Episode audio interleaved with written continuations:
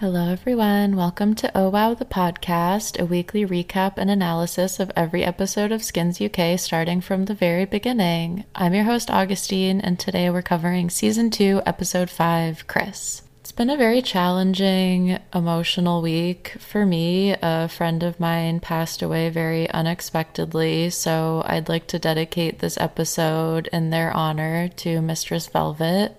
They were a creative force in this world, and so I hope we can all create a lot of art and spread a lot of education and do what we can to help others in a way that honors and serves their memory. Aside from that, there's been a lot of chaos in the news and a lot of turmoil in the world. So if you've been feeling anxious and stressed, I hope you can find some solace and relax a little bit as we get into the escapist fantasy world of skins. Just going to take a little bit of a break from the state of the world in 2021 and go back to 2008, a simpler time where we see Chris and Jal getting closer than ever. The episode opens with Chris in the headmistress's office. I guess that's what you would call it.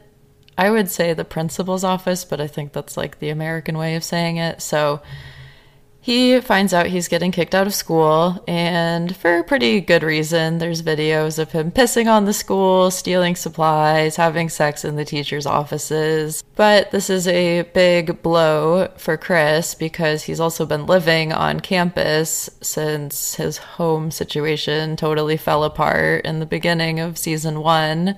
So now he's not only kicked out of school, but he's also homeless. And Chris really just has absolutely nothing. So he and Jal are just sitting on this bench outside near some water. It's a very pretty day. It looks pretty relaxing, honestly. He's just depressed and asking Jal for advice, and she's kind of telling him that he needs to take things more seriously and try to get his shit together, and that you do have to play by the rules to get things in life sometimes. And he turns it back on her, sort of just in a conversational way, and says, Well, you say no to everything. You never have fun. You always play by the rules. So maybe you need to start saying yes to more stuff. They make a pact that going to start saying yes and Chris is to stop saying fuck it. And there's the iconic scene where he has the rolling paper that says fuck it on his forehead. And you see that all over Tumblr and Pinterest and whatever. So Chris decides, all right,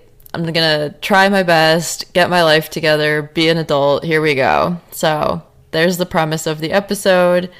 He goes to the job counselor, this woman named Josie, who is a funny character. Sometimes the skins tangential characters are just so great and funny. So Josie's a little bit of an oddball, but that's fine. She doesn't allow swearing in her office and she seems very sweet. She helps Chris with finding jobs, but he keeps getting fired. And one of them he's canvassing to save children from abuse and he's giving out free porn to people to try to get them to come over and donate, which I just found really funny. We see that Chris's quest for adulthood is off to a rocky start, to say the least.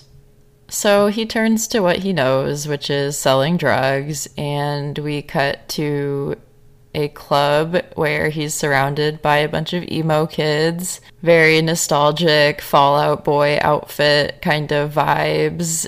I loved it. And he's just selling these people some drugs. Everyone else is at the club too. Sid and Michelle are there. Tony's there. We see Anwar dressing scarily like Maxxie, and he has the same haircut as Maxxie now, and it's getting a little bit creepy. So we'll see how that progresses through the episode.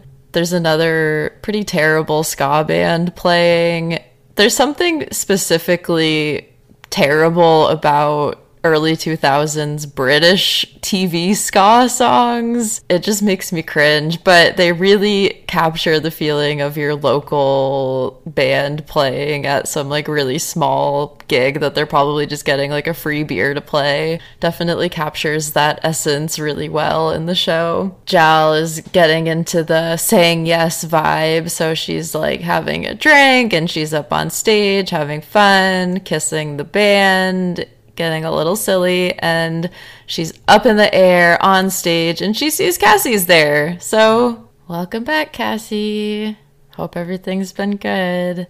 I do have to give her the Bristol's best for this episode, only based on the fact that no one has any good outfits in this episode. I'm sorry, but everyone is looking really busted at this point of the season, which I don't blame them for. They've been through a lot. It's a very haggard episode. Mostly Chris is wearing like random stained rags for clothes. Cassie looks like she dressed up for this club pretty nicely. She has this really pretty glittery eye makeup, which is mostly what's making her win the award, as I just love the glitter around her eyes. It's giving very euphoria vibes, although I can't watch euphoria because I'll be the annoying person who just compares it to skins the whole time, so I'm gonna have to wait to watch euphoria, but I know they have a lot of glittery eye looks. So Skins was ahead of their time with that. And also, I love her crimped hair in this episode. I know it's supposed to be like mental breakdown chaos hair, but I live for that hairstyle. So Cassie wins by default just because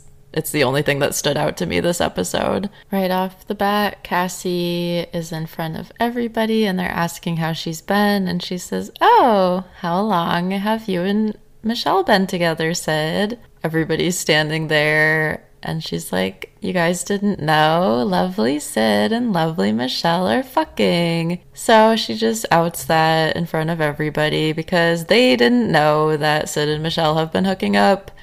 And Tony's right there. He didn't know. So this is definitely a turning point. I feel like Sid and Michelle obviously their current relationship is just out of desperation and sadness and being at rock bottom both of them. But i feel like a big factor that fuels their little fling is the secrecy of it all and the shame that they feel that sort of propels it into continuing. And now that cassie has exposed what's going on to everybody I feel like all of the secrecy that's fueling it is going to sort of die out. So we'll have to see what happens there. At the end of the night, Chris and Jal are outside sitting on this bench, and she's kind of pissed at him because selling drugs is not the same as getting your shit together. And she feels like he's cheating the pact that they've made, and that it's hypocritical for her to be holding up her end of the pact if he's not really going to do anything. So they're getting into it a little bit and he kisses her and that's when everything blossoms in their romance i guess I think that Chris and Jal are cute, and their relationship is one of the most important in this series by far. But it is hard to get excited because even if you don't know what happens, there's only five more episodes left or something like that in the season. So you know it's going to be short lived. It's not one of the long running relationships that we've known since day one. Unfortunately, the time comes where Chris is evicted from where he's living. So now basically everybody's homeless. Also, Cassie's homeless because she came back from Scotland to stay with Sid, in theory. I think her family's in Scotland. So now that everything with Sid and Michelle is happening and she's not staying with him, she kind of has nowhere to go. So Cassie and Chris are kind of in the same boat of just floating around looking for a place to stay. Fortunately, Chris gets a little bit of a break and he gets a pretty decent job at a real estate agency. And in the interview, we just see what a wonderful personality Chris has and how he is just one of those people who's so charming that it will just get them through life no matter what he's sort of the opposite of Tony, where Tony doesn't really have a great personality. He's kind of a dick to everybody, so he relies on material possessions and bribing people and manipulating people. But Chris is just so sweet and pure that you can't help but just want to give him things. He's totally one of those people. If you know what I mean, you know what I mean. He gets the job on the spot, and we meet John, the awful coworker who's super obnoxious and looks a lot like Malcolm, Michelle's old stepdad from season one. The actors look eerily similar to me. Chris has to show this tiny, cramped, awful apartment as his first unit, and it's reminding me of all the apartments on the East Coast I'm looking at as I'm moving in the next few weeks and browsing apartments. This is basically all the New York apartments that I've seen so far just neighbors and sirens and no living space at all. So it turns out to be a better idea for Chris to just stay in the apartment because no one's gonna fucking rent this place and he needs a place to live anyway. So Jal's actually pretty proud of him for getting a job and finding a place to live. She supports him and they start hooking up, and then Cassie shows up and Cassie's very obviously unwell. She just looks really sick and pale and wide eyed, more so than usual. You can tell that she's very mentally unwell at this time and also has nowhere to stay, so she kind of just is like, hey, I'm staying with you guys. And what are they going to say? They can't really turn her away. So now it's the three of them in this tiny little cramped apartment there's the scene that's going viral on TikTok right now. I find it so funny that this audio of all things is going viral, and it's where Cassie says, have you ever been in love? And Jal says, I don't think so. And Cassie says, Do you want me to describe it to you? And people make so many memes out of it that now I can't even take it seriously because it's been memed to death. Of all the random lines, I mean, before it was a viral meme audio, I never really thought much of these lines. I guess I thought they were fine, but it's just so funny.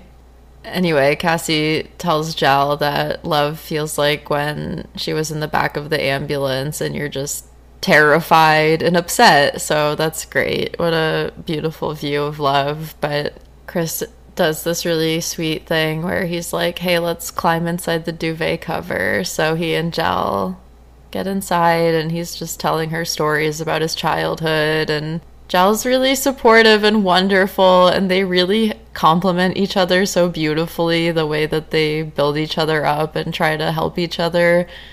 Even though it is kind of like Jal is helping him so much more than he's helping her.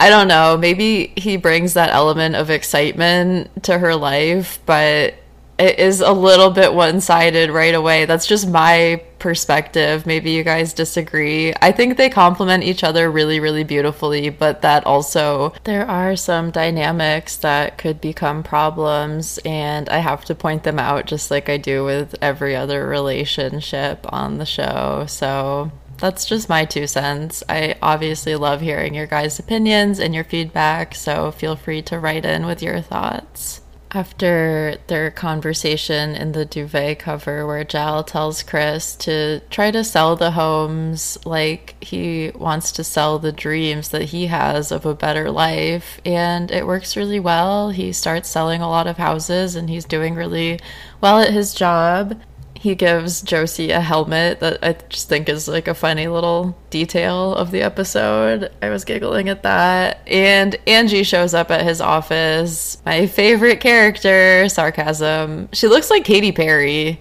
with the haircut that she has and her eyes. She really reminds me of Katy Perry in this.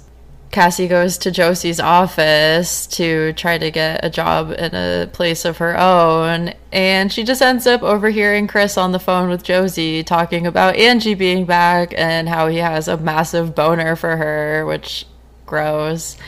And Cassie's so jaded and so cynical about relationships at this point. I think she's just totally projecting what happened with her and Sid and Michelle onto everyone else. And this brings up the discourse about Cassie at this point, where a lot of people say, oh, she's just a terrible person. She's just manipulative. I can't defend what she's doing right now because she is just hurting people, but she's so hurt and sometimes when you feel that cynical about love and relationships, you do just want to tell people, like, hey, your relationship sucks too. Don't go around thinking you're so much better than everyone else, or don't get your hopes up. And I mean, I would be lying if I said I'm not kind of in that place right now. Like, I'm not going to go around tearing down people's relationships, but it's kind of hard when you feel so cynical about love to not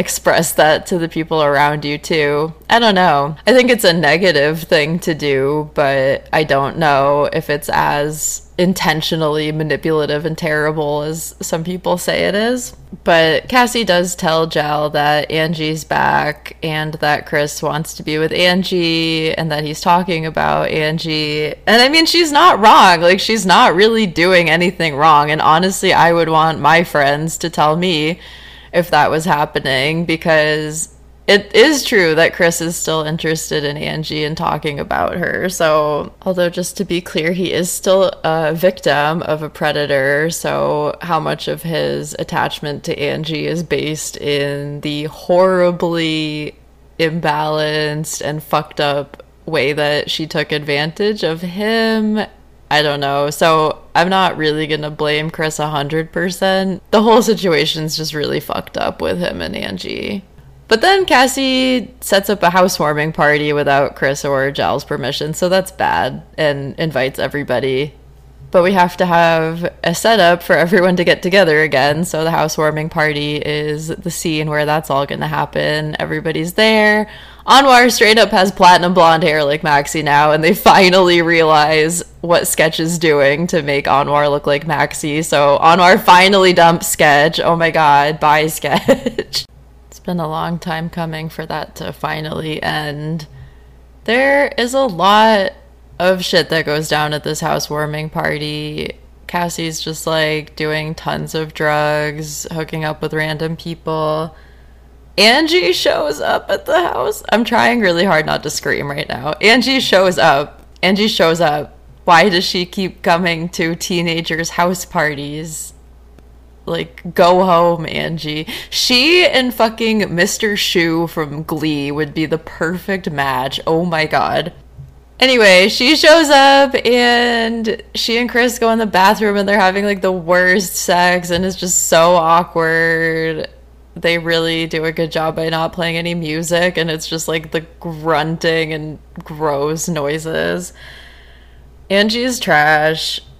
And Jal comes to the party to basically tell Chris, hey, I forgive you for your issues with Angie. Like, it's all good. I know you would never cheat on me like that. And uh, turns out that he had just had his dick in Angie five seconds previous, and Jal figures that out pretty quickly. So his relationship with Jal is trashed, and then he gets fired because John comes into the apartment and is like, okay, there's a million people here. So Chris gets fired. He's lost his relationship. He's lost his job. And obviously, he's not allowed to live in the apartment anymore. So he's also lost his home. So Chris is back to square one, sitting out on the couch in front of the building with Cassie, just passing a spliff back and forth. Fortunately, he's able to turn to our newly enlightened king, Tony, for some valuable life lessons. Tony is at swim lessons with a bunch of kids because he's still in physical therapy after the accident, learning how to do basic things again. And disclaimer that this is sort of the intro into the next episode. Tony's going through a lot and it'll be a fun next week. Uh, hopefully, having a guest on that I'll be able to talk about that episode with. But yeah, he gives Chris some advice, and there's a little bit of a cut scene to Jal taking a pregnancy test, and then we just go back, and Chris is like, What do I do? I've lost everything. And we see that Tony's kind of getting his personality back because he's a little bit sassy and snarky with Chris. He says, Try getting hit by a bus, that'll put a damper on your day. But he's pretty supportive to Chris and gives some good advice, which is if you lose everything, just get it back and don't stop until you have everything back. And I've taken that advice to heart, honestly, since I first watched the show. If you lose everything, just fight and fight to get it back. And I think that's good advice. It's inspiring. So Chris seems to take that to heart as well, and he's determined to get back Jal, get back on his feet, a place to live, a job, and keep going in figuring out his life. we now know that Jal is pregnant, that the test was positive, but she hasn't told Chris yet. Chris is staying at Angie's eye roll. I'm eye rolling into another dimension right now, but he's staying at her empty apartment for now and Jal comes by and Chris is explaining to Jal basically what Tony told him and how he's going to work to get everything back. And they get into another fight because Jal's basically like you think you're the victim here. You think that you're the only person that's been abandoned and wronged in life. You think you're the only one who's been through pain and now you can just do whatever you want and play the victim and Chris has to really tell her, I'm not going to fuck this up. I'll do anything to be with you. And she forgives him, but she still doesn't tell him that she's pregnant. The episode ends with them getting back together. So, what a fucking roller coaster considering they had their first kiss at the beginning of the episode. And by the end of the episode, she's pregnant. They've already broken up and gotten back together like multiple times it's a real head fuck of an episode, and there's just so much brewing with Tony and Cassie and Michelle and Sid still. That's definitely bubbling quietly under the surface as everything happens with Chris and Jal. So that's how it ends. Next week, like I just said, we're getting into Tony's world and his mind and getting pretty deep. So that'll be fun. And I really just wanted to say again to everyone who listens, thank you so much. Any positive feedback is really, really valued and taken to heart. And I'm so grateful for all of you out there. It really means the world to me that you're listening and enjoying and writing in, and we're having these fun conversations. Like, this is such a fun hobby for me, and it really is just my escape from work and life and stress and everything. So I just want this to be like a fun place for everybody to come. And it's really turning into that so far. So thank you guys so much. I hope you have a beautiful week. Stay safe, take care of yourself, and I will see you next Friday. And you can follow the Instagram at Oh Wow the Podcast. And I always post on YouTube and Reddit as well. So you can go chit chat with me there if you'd like. Have a great week, everybody. See you next week. All right. Thanks. Bye.